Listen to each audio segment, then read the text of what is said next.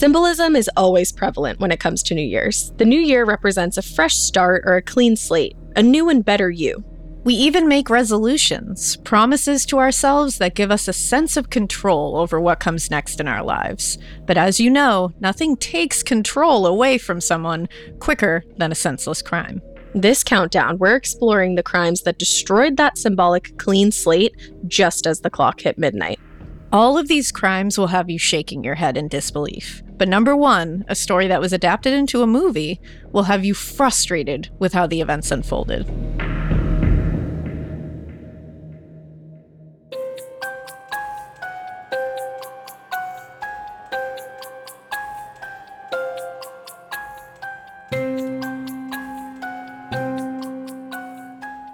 Hey, all you weirdos, welcome to Crime Countdown, a Spotify original from Parcast. I'm Ash. And I'm Alaina. Every week we'll highlight 10 fascinating stories of history's most engaging and unsettling crimes, all picked by the Parcast research gods. This episode, we're counting down the top 10 outrageous New Year's crimes. I'm gonna be honest. I have never really cared a ton about New Year's. No, you really, I really haven't. I used to be like Mrs. New Year's Eve herself. I can confirm that. it was literally my favorite holiday. I would buy my outfit like weeks in advance, and I'd party my little face off. But I feel like I went too hard, too fast. You feel? I did. You definitely I did. did go too hard too fast. And now I'm like a geriatric person. so me and Drew just get cheesecake and we bring it to Alaina and John's Yep. and we watch silly countdowns. It really it's just lost all meaning. Or perhaps it's gained a new one. Yeah, yeah. I just I used to be a lot more fun. But you know what? Judging by this list, I will say, or at least my half of the list, it's probably a good thing that you hung that, you know, glittery tiara or that glittery Oh, headband. those are fun. or insert your chosen year glasses up. Yep. I'm yep. glad you put those away because the crimes on this list are chaotic to say the absolute very least. Number one, especially, that's I have number one in case you were wondering. It's going to have your jaw on the floor. It's so frustrating and so insane. And it's honestly probably going to make a lot of people rethink their New Year's plans. Yeah, I think the whole list might have that effect on people because I have some crazy ones on my side of the list too. Because that's how this whole thing works. Alaina has five outrageous New Year's crimes, and so do I. But neither of us knows what's on the other person's list. Let's start the countdown.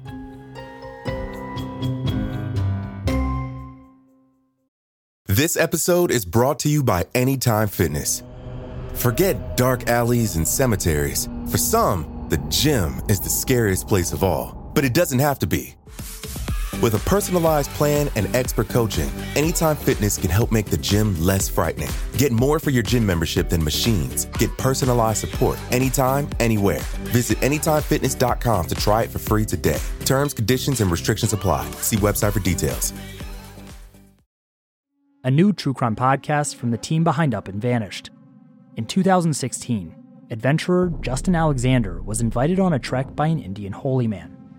They headed to a spiritual ground in the Himalayan mountains, a place beyond civilization. The holy man returned and said nothing, but Justin was never seen again.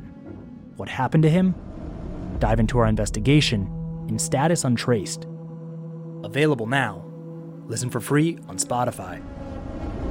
It feels like we're all being told to go on this diet, take that supplement. Ozempic will give you depression, but you know what'll cure that? Weed. Or you could try to balance your hormones. At Science Versus, we're like, What the f- is going on? forget the crap online and listen to Science Versus. Just the facts. Oh, and a bunch of stupid jokes. What is a ghost's favorite fruit? Blueberries. That's Science VS. New season out on Spotify soon. 10.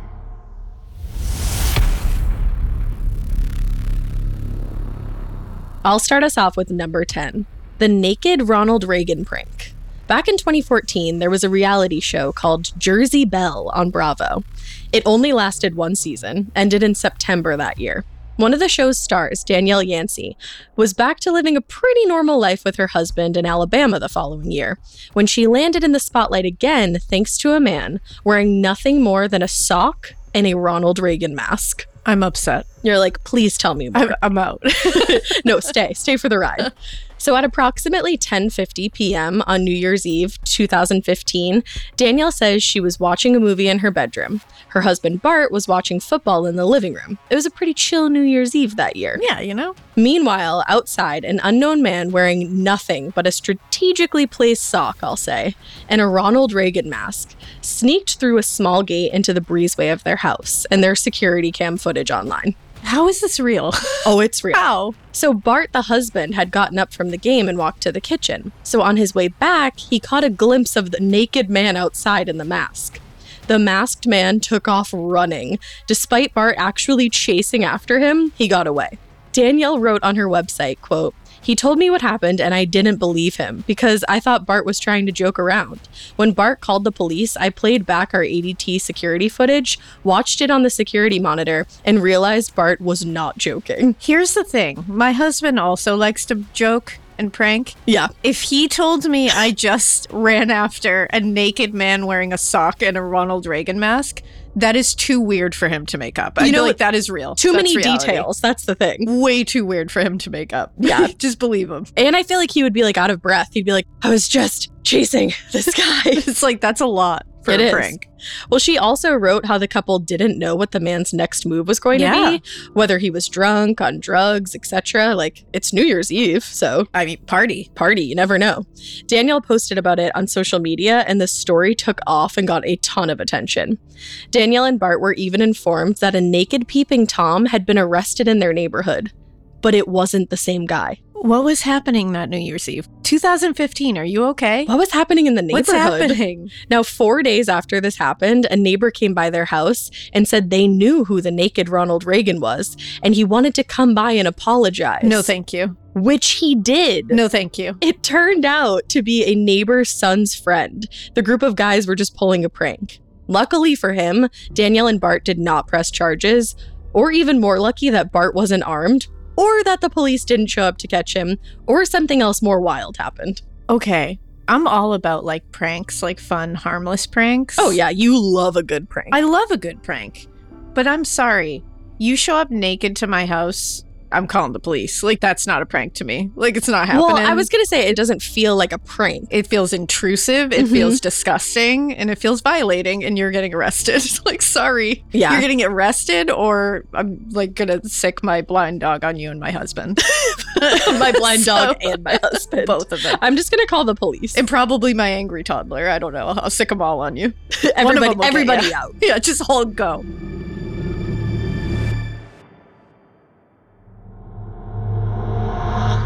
Nine. At number nine is The Death of David Devora in Abilene, Texas. Most people spend their New Year's Eve with friends. For a group of Texas teens in the city of Abilene, that's basically what they wanted to do.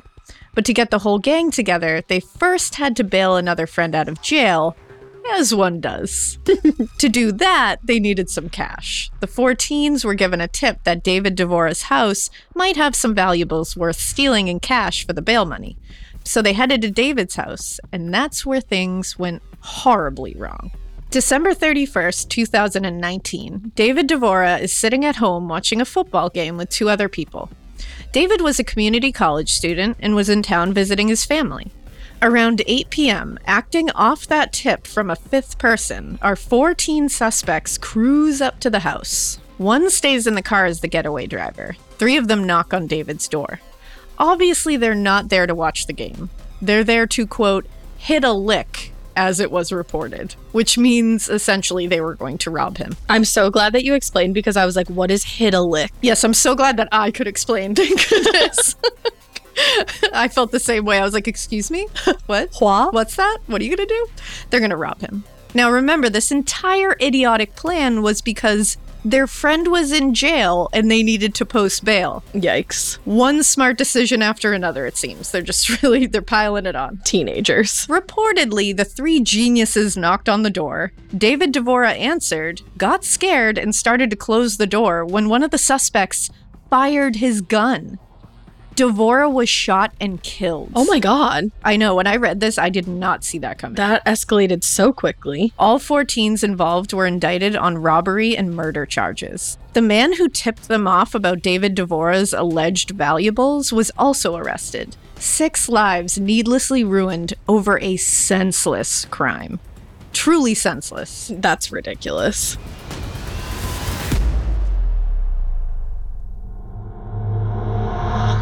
Eight. Number eight on our countdown of outrageous New Year's crimes is the disappearance of Selena Not Afraid. According to the New York Times, in 2019, more than 5,500 calls came into the FBI to report missing Indigenous women. It's a national crisis that was part of an Oxygen documentary that was filming in 2019 and 2020. The documentary crew was in the Billings, Montana area on New Year's Day 2020 when sadly, 16 year old Selena Not Afraid disappeared and became part of the story. Loni Coombs is the narrator for the Oxygen True Crime documentary that was filming in Billings in 2020, and she's also a former prosecutor in Los Angeles. She commented in an interview about the issue of Indigenous women disappearing and being killed at alarming rates. Quote, being there in Montana and starting to assess the situation myself with what was going on there, it was astounding to me. It was overwhelming to find out the depth of this crisis, and the statistics to me are just almost unbelievable. No, what's crazy to me is that they were there to make a documentary about this specific thing that it sounds like they really didn't have a ton of knowledge about. Right. None of us do. Like, this is like a very huge problem that is being very swept under the rug. That's the perfect way to describe it. That's like exactly what I was going to Yeah. say swept under the rug. And then they show up to investigate this whole thing, and it happens Right in front of their them. eyes. Like that's crazy. It's like Who a would- wake up call. Who would ever think that that would happen? Seriously. Well, Selena was a member of the Crow tribe, and she was officially missing around 2 p.m. on New Year's Day 2020. She had been at a party the night before. She was in a van with some others when they pulled over at a rest stop because of car trouble. This is where Selena was last seen walking into a nearby field, like so creepy and Yeah. ominous. While she was doing that, the others got the van running again and drove off, leaving her behind. Which I'm like, why did you guys do that in Like- the middle of winter in Montana? Thank you. I was, or ever. I was literally just about to say it is not only winter, but winter in Montana. very cold. And like, why are you leaving someone behind? yeah, like I don't even care if it's like the summer. I don't care what time No. it is. Why are you leaving your friend behind? Yeah, no friends left behind. Never ever. So a family member drives to the rest stop to pick Selena up, and she's not there. A search begins. On January 20th, 2020, Selena's body is found about a mile from the rest stop. An initial autopsy concluded that she died of hypothermia. But in January 2021, news reports suggested the family and investigators were still trying to piece together the whole story. The 20 year old whose party Selena was at on New Year's Eve was charged with endangering the welfare of children because of her intent to serve alcohol. What a messy case. It's very convoluted, and I feel like Yeah. there's a lot of questions that need answers. Yeah, that's a chaotic case.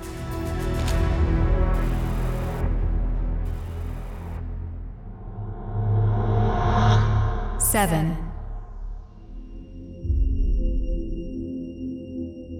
At number seven this week is the Texas homeowner who shot his party guest in self defense. New Year's Eve means tons of parties, and with lots of parties comes opportunity for chaos. In 2017, a private, invite only party in Cypress, Texas, brought some chaos to an otherwise quiet, exclusive gated community when a drunk partygoer refused to leave and was shot and killed by the homeowner. The homeowner claims the victim started to fight him and he had no other choice. It's possible Texas law was on his side. Just after 3:30 a.m., you know, the best things happen then. Immediately, I was like, oh, okay. Yeah, everything great happens at 3 a.m. in the morning. Go to sleep. Just after 3:30 a.m., this private party was winding down. Roughly 200 people had been celebrating the arrival of 2018. That's a lot of guests, but there was plenty of room. The house sits in a gated community that also has its own small airport. Casual. Very casual. Residents keep small planes and hangars on their properties there. Don't So, you? Like, cha ching, cha ching. The then 48 year old homeowner says one drunk guest was refusing to leave and that the guest started to fight with him. He said the guest's actions left him no other choice but to shoot. He said self defense. The guest was pronounced dead at the scene. One neighbor told the local news, quote, I'm just surprised their party led to that, to be honest with you. They always seem like nice people. Most of the time, their parties are under control. The loudest thing they've got is their vehicles. Investigators said the homeowner cooperated and gave a detailed report of events. Here's some interesting points, not to be all conspiracy theory on you. Please be all conspiracy theory on us. You know what? We'll do. So, neither the homeowner or victim were ever identified in news reports that we could find, which that's shocking in and of itself. Yeah. Usually it leaks somewhere. It also makes you wonder, like, who are these yeah, what's people? going on? It's like this is a gated community with like clearly very rich people. they rich, rich. Now, it's also been reported that the homeowner would not face a grand jury. Interesting. Again, who is this person? Yeah, who is this right? homeowner? At the time of this recording, we didn't see any witness statements or charges made public.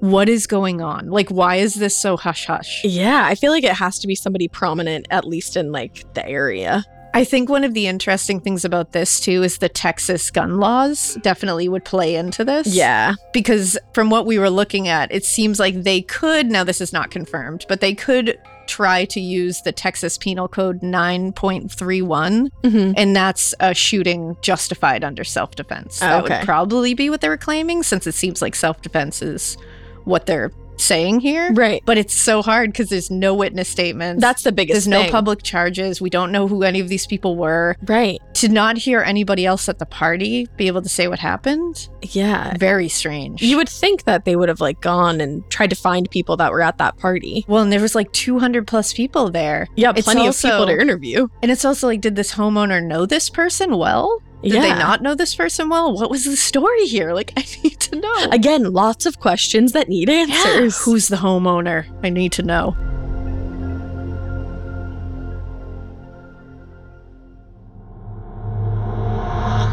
six,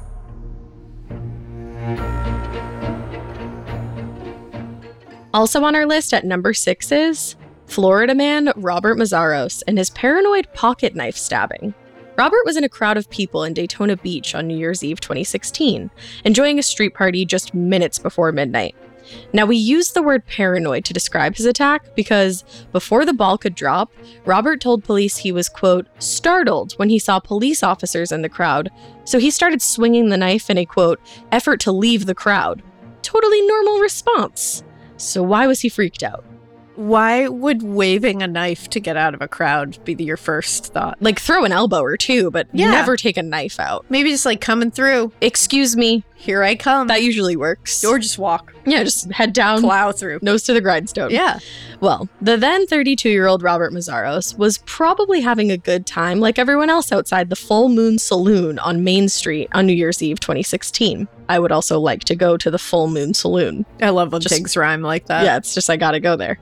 Now, the annual party shuts down the whole street so people can bar hop throughout the night. It really sounds like a fun time. It does. It was almost midnight, around 11:45, and Robert spots some police officers in the crowd. Now, it's a giant crowd outside bars on New Year's Eve, obviously. So probably not an unusual sight to see officers patrolling, but for some reason this made Robert freak out. So his response, as one report put it, he quote, pulled out a pocket knife and started swinging. Like I know police make people nervous in general, but this is a very strange response. I get why you were nervous, I guess. Like, that's a normal person response sometimes. Yeah.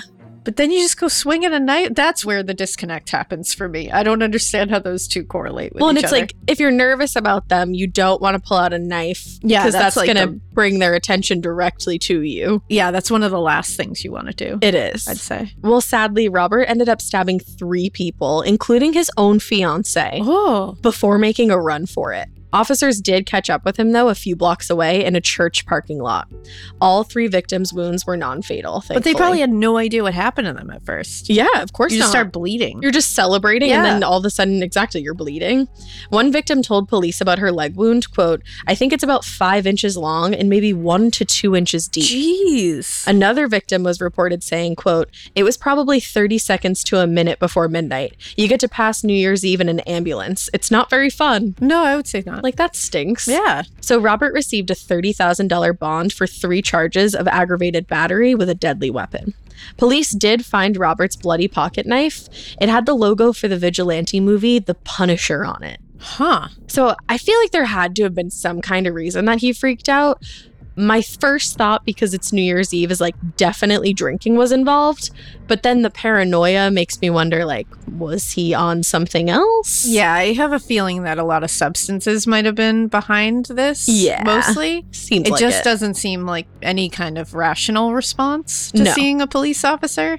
It's just a willy nilly swing your knife around a crowd. I feel like none of that connects. So Yeah. there's something else here. I think there was a lot of drinking Yeah. for Robert that night, at the very least. I would say so.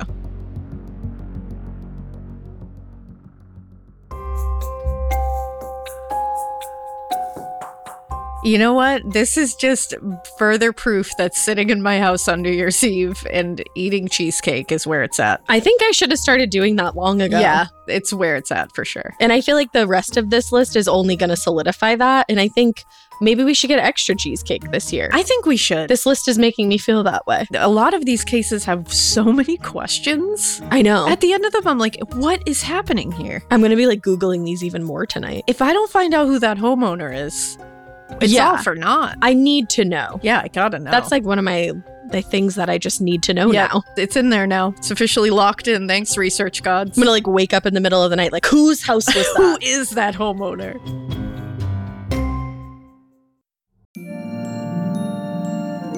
Pinocchio, Sleeping Beauty, The Little Mermaid.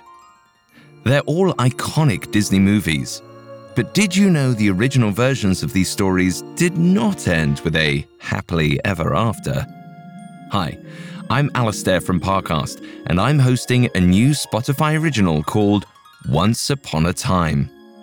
For nine weeks, we're commemorating the 120th anniversary of original Imagineer Walt Disney's birth by lifting the curtain and comparing some of your favorite Disney stories with their earliest tellings. Once Upon a Time will chart Disney's career triumphs, as well as the crushing defeats that almost ruined it all.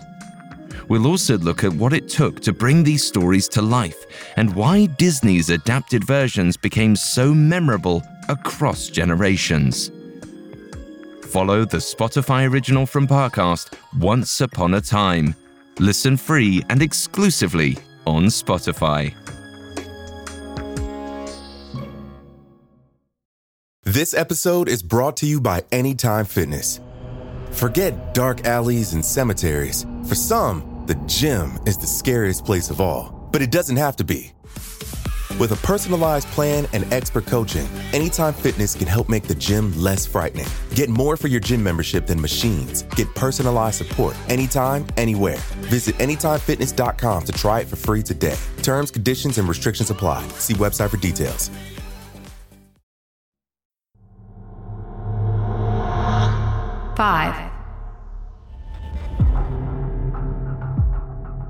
All right, let's jump back in with number 5 on our countdown of outrageous New Year's crimes. Starting off the second half of our list, the Simon Says murders. Sitting in prison right now are three high school friends Simon Sue, Isaac Grimes, and John Matheny. They're serving time for the New Year's Eve murder of another classmate, Tony Dutcher, and his grandparents back in 2000. What makes this case so bizarre is that authorities claim it's a case of Simon Says. They say the murders were directed by Simon Sue, who has been portrayed as a young cult leader Or in one report, a quote, Jim Jones in gym class. What a way to say that. That's horrifying in every way that something can be horrifying. Also, the fact that his name is Simon and it's like a Simon Says. It's, Yeah, I hate it. everything about I hate this that so that far. works. Yeah. The bodies of Tony Dutcher and his grandparents wouldn't be found until days later on January 3rd, 2001. Tony's grandparents' bodies were discovered in their remote Rocky Mountain home in the small town of Guffey, Colorado. Both had been shot to death. Investigators found Tony's body in his fort near the home. His throat had been cut. Police picked up Tony's friend, Isaac Grimes, who had been with him that night. Isaac confessed to killing Tony and then laid out the whole story. Well, Isaac's version of the story. Isaac and John Matheny were members of a paramilitary cult of high school boys called the Operations and Reconnaissance Agents, also known as OARA. Why not just join the marching band or student government, theater, perhaps? Anything. Anything. Simon Sue was the OARA leader, and the murders were a test of loyalty to Simon. I'd be like, I am not loyal. No, I am not loyal. Simon Sue was in Canada when the killings took place. Very convenient. Yeah, right? Isaac claims John Matheny killed the grandparents, and then they stole firearms from the home and just took off. According to the Denver Post, Simon Sue was able to control his group with threats and manipulation, saying, quote, Sue wielded psychological control over the group, intimidating them with an array of weapons that he owned and tales of executions, ordering them to turn over a portion of their earnings from after school jobs, and eventually directing them to commit burglaries in advance of the murders. He's literally like a Jim Jones. Like, He This is is. wild. He is very much a cult leader. But Simon Sue contradicts that, telling ABC News, quote, You know, if you look at my high school records, I did poor in school, you know. My IQ, I'm not a genius by any sorts. In fact, I have an average IQ. Like, dude, you don't need to be smart to be manipulative. it's a different kind of skill. Yeah, exactly. He's like, I'm not super smart in school, so I couldn't have done this. I'm like, it's like, you street smart. honey, there's no connection there. They don't all. usually teach you how to orchestrate robberies and No. murders in school, at least not the school I went to. Yeah, you didn't get an F in manipulation. You got an F in math. We Right. don't need to know it. All three boys pleaded guilty before any trial could take place and were sentenced to roughly 50 to 60 years in jail each. Good. Even though they're behind bars, they each continue to have different stories as to what happened and why. That's like annoying because it's like you're in jail anyways. That's the you're in thing. jail for a long, long time. Just tell us the story. 50 to 60 years each. Tell the real thing. Right. Just tell the story. Three people died here. Like, come on. Just tell the Yeah. story. But what's crazy to me in this whole thing is Simon Sue is, I mean, it's the youngest cult leader that I can think of. And he was a bona fide cult leader. He very much is. yeah. It's wild. Yeah, that's very scary.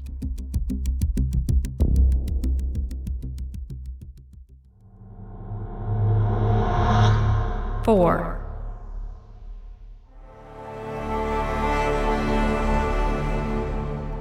Landing at number four this week is Christian Gomez.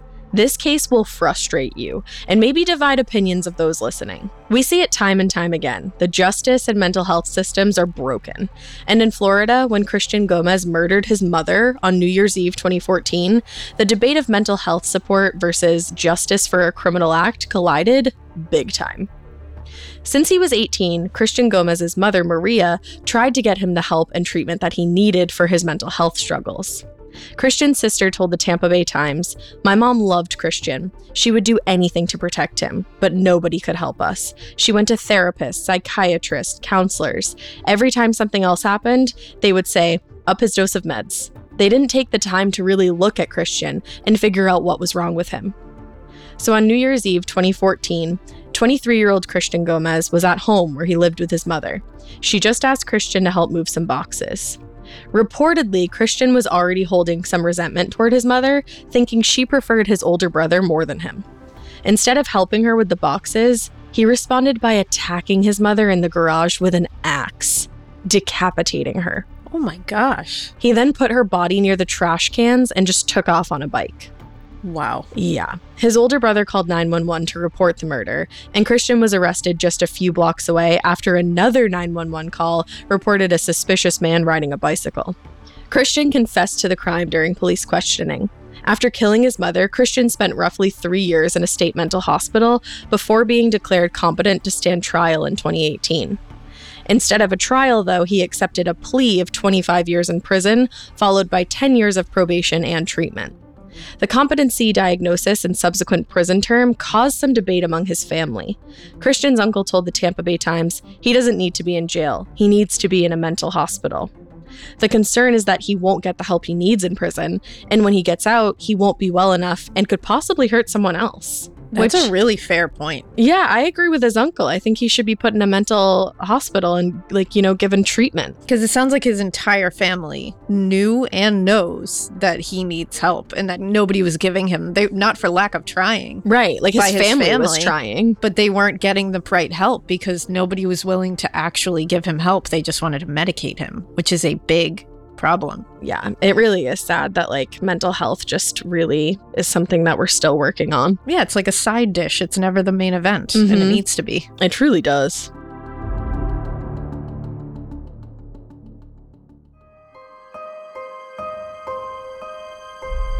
Three.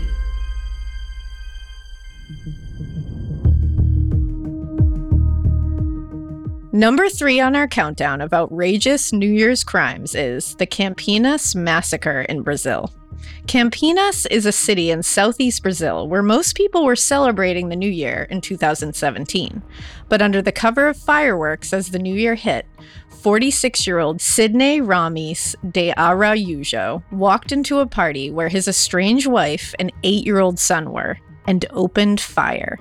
A neighbor was able to call for help when one victim stumbled onto their property looking for help. Local reports say Sidney, who worked as a lab tech, was mad about his wife getting custody of their son. The son's teacher said that the son hated his father and that he wanted to kill him when he got older. Abuse was suspected, perhaps the cause of the divorce Mm, yeah. reportedly carrying a 9mm pistol, a knife, and quote, unspecified but unused explosives, Sidney made his way to the house where his wife and son were celebrating the new year with many other people at a party. Sidney first left a voice message on his cell apologizing for what he was about to do. This is where you check yourself. At this moment is where you say, What am I doing? Seriously. What am I about to do right now? I'm going this far to leave a voicemail saying I'm so sorry for what I'm going to do. That's where you go, oh, whoa, whoa, whoa, whoa, whoa. Well, I shouldn't like, do this. If you're so sorry for what you're about to do, then don't do it. this is your moment to check in with yourself and Yeah. say no. You will not have to be sorry if you don't do this. Well, survivors and witnesses told police Sidney then jumped the fence to the house just before midnight, walked into the party, yelled, I'll kill you, you took my son, and started shooting. My gosh. One report says the wife and son managed to escape the initial gunfire and hid in the back of the house, but he found them. Sidney killed 11 people that day, Oh my goodness. including his wife and son, before taking his own life. One neighbor thought the noise was fireworks until one bloodied victim stumbled onto their property looking for help. Crime rates are high in Brazil, and gun deaths happen in all sorts of crime situations. But mass murders are not common, and Latin America was in shock. What a terrible, terrible story yeah, all it around. reminds me a lot of is it the Covina Christmas? Yeah, I know exactly what you're talking about when he showed up as Santa, Claus. Santa Claus. Yeah. Yep, and it was uh, kids were killed, kids were hurt. Mm-hmm. It's just so senseless. No one wins. Everyone loses. It's oh, it's just horrific.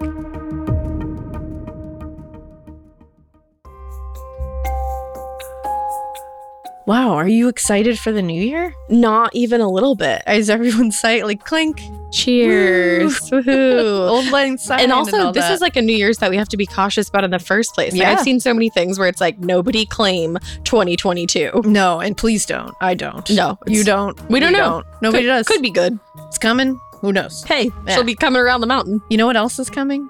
Uh, the last two parts of this countdown. Yeah, and I'm really scared. You should be. I'm also very scared. I was just gonna say I you have number, number one, one. and it's always like longer and Yeah. scariest. And I can tell you right now, it's a rough one. Okay, so Buckle up. we're gonna get through this.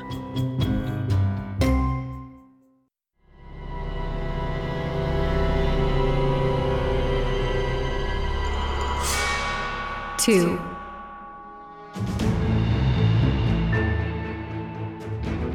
We're down to the final two spots on our countdown of outrageous New Year's crimes. At number two is Springfield, Missouri killer Brandon King. New Year's Eve 2020 at about 12:47 p.m. Police get a 911 call about a young girl standing outside of her home. The girl's throat had been cut. Police arrived to find her and another young girl on the lawn. Both had been stabbed. Inside the house, a woman and a young boy were found dead. A knife was found on a chair, and there were bloodstains on an open sliding door that led to the backyard. What they didn't find right away was a suspect, but police caught him quickly. When the 911 call came in about the injured little girl on the front lawn, dispatchers spoke to a man who said after spotting the girl, he kicked his way into the house. Inside, he witnessed a bald man in a white shirt who then ran out the back door, leaving those bloodstains on the sliding door.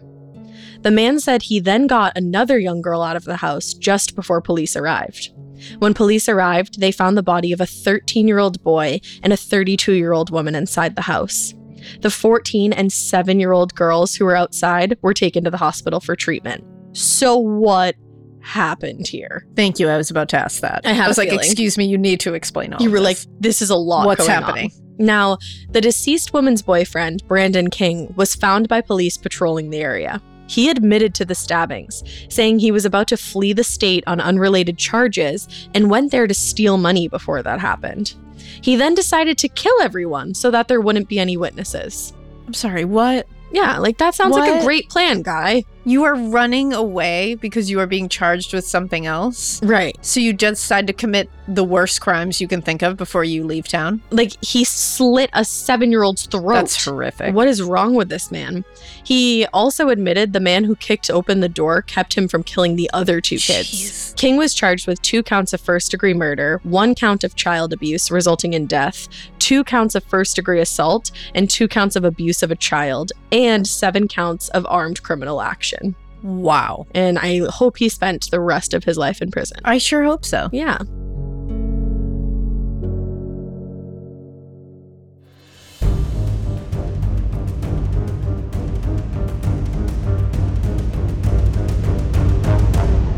One. And that brings us to number one on our countdown of the top 10 outrageous New Year's crimes the shooting of Oscar Grant. It's no surprise there's crowds of rowdy people out on New Year's Eve. In Oakland, California, that's what was going on early New Year's Day in 2009. People were on the trains, probably returning home from parties and whatnot.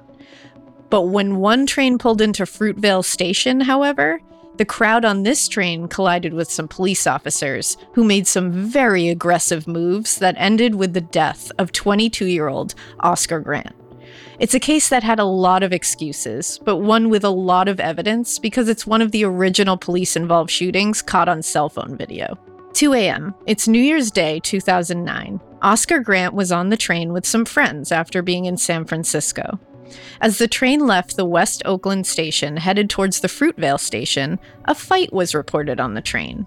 BART officer Tony Pirone is already at the Fruitvale station. Now, BART stands for Bay Area Rapid Transit, but we'll call it BART for from I was going to say thank you because I did not know what you that know, meant. BART officer. As the train pulls up, according to witnesses, Pirone had his taser drawn. He's cursing and he pulls Oscar Grant and his friends off the train. As seen in witness video, Officer Pirone handcuffs one of Oscar's friends. By this time, more BART officers had arrived, including Johannes Mehserle. For some reason, Officer Pirone rushes at Oscar Grant and gets rough with him. He tells Oscar he's being arrested for resisting arrest, though it's unclear why he would have been getting arrested in the first place to resist. And then Officer Mehserle is seen on video pulling out his gun and shooting Oscar with one shot. oh my gosh. Oscar Grant dies from this wound. I can't imagine at like what close proximity that was. He's literally Right arresting him and then just like Just out of boom. nowhere. It's such chaos and none of it makes sense. And all. it's like they were just on the train a second ago and you pulled them off. Like, what did they do wrong? and it got this crazy that fast. It doesn't make any sense. And you're not like, he's not resisting arrest. You're not arresting him for anything no, yet. it doesn't make sense. And there was some really shady moves by police at this scene. It's sad how like this is becoming Yeah. thing. Now, this is where things got messy when it came to accountability and following proper police procedure. Mm-hmm. After the shooting, officers had the train take off again with witnesses on board.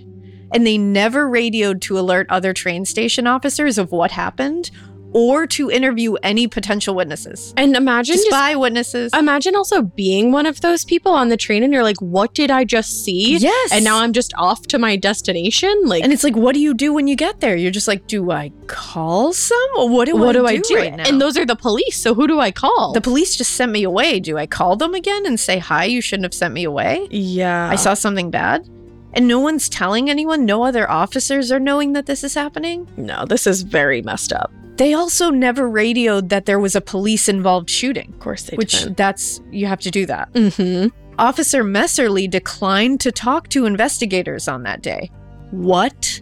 You Yeah. shot someone. I wonder why. And really, it took the media airing cell phone footage to really start to get police to acknowledge really much of anything in detail. Thank goodness people had the wherewithal to take their cell phones out and Thank start goodness. taking video. Now, there were conflicting excuses. Officer Mehserle would end up with two excuses. One, he said he thought Oscar Grant had a gun. That doesn't mean that you can shoot classic him. Classic excuse. Two, he also said he thought he was reaching for his taser. If you have had as much training as you were supposed to have, you know the difference between a taser and a gun. Yeah, I think we've seen a couple of things where that's been the case, and it doesn't Like it you doesn't can't add up. you can't just cry oopsie. Yeah, you can't. Not with someone's life. No. And another thing that makes it even wilder of an excuse and something that you can't use in these situations is your taser and your gun are on opposite sides. And probably for that reason, so Oh, that you for do sure. not get them confused. And you're pretty trained to know which side it is. And it's kind of like, you know, writing and stuff or like things you learn to do with certain hands. Sure. It becomes second nature if you're trained properly. right. So it doesn't make any sense. Now, Mehserle resigned from the force before being convicted of involuntary manslaughter and served 11 months in prison. An independent investigation in 2009 revealed that, quote, Officer Tony Pirone was in large part responsible for setting the events in motion that created a chaotic and tense situation on the platform, setting the stage, even if inadvertent, for the shooting of Oscar Grant. Which, yeah, That's absolutely. the truth right there. The report cost Pirone his job, but he was never charged, which is wild to me. Yeah, and just like devastating for Oscar Grant's family. Yes.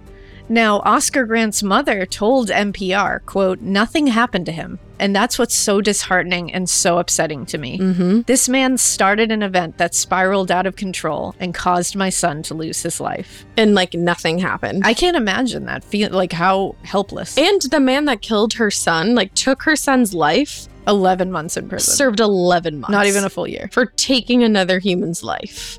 Well, in 2021, California reviewed Pirone's role again, and while they agreed he did not follow protocols and was wrong in his actions, there was nothing to charge him with. That's so disappointing. The entire story was adapted into the 2013 film Fruitvale Station, starring Michael B. Jordan.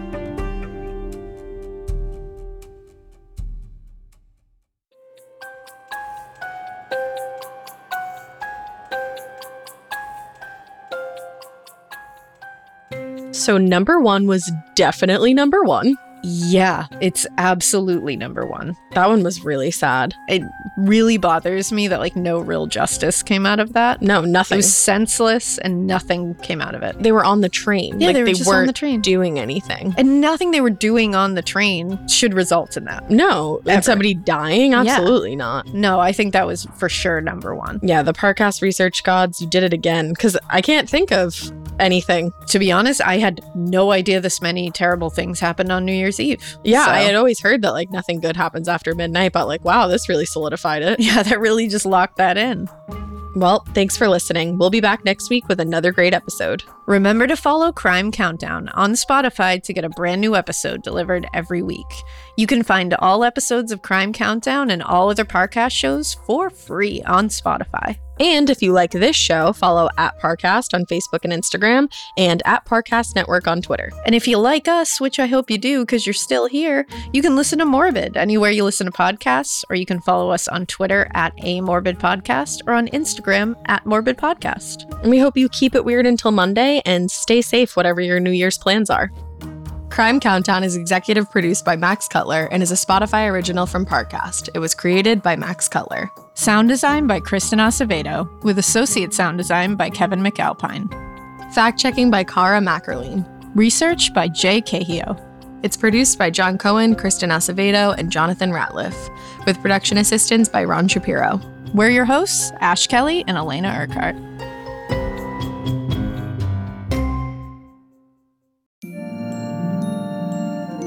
Walt Disney had a gift for storytelling that resonated with audiences. From a puppet who wanted to become a real boy to a mermaid who yearned to be part of the human world, Disney has developed relatable and unforgettable characters. Hi, it's Alastair from Parcast. Join me for Once Upon a Time, a special collection of Parcast episodes celebrating the original Imagineer himself, as well as the origins of Disney's most iconic characters and stories. Follow the Spotify original from Parcast Once Upon a Time and catch new episodes Mondays free and only on Spotify.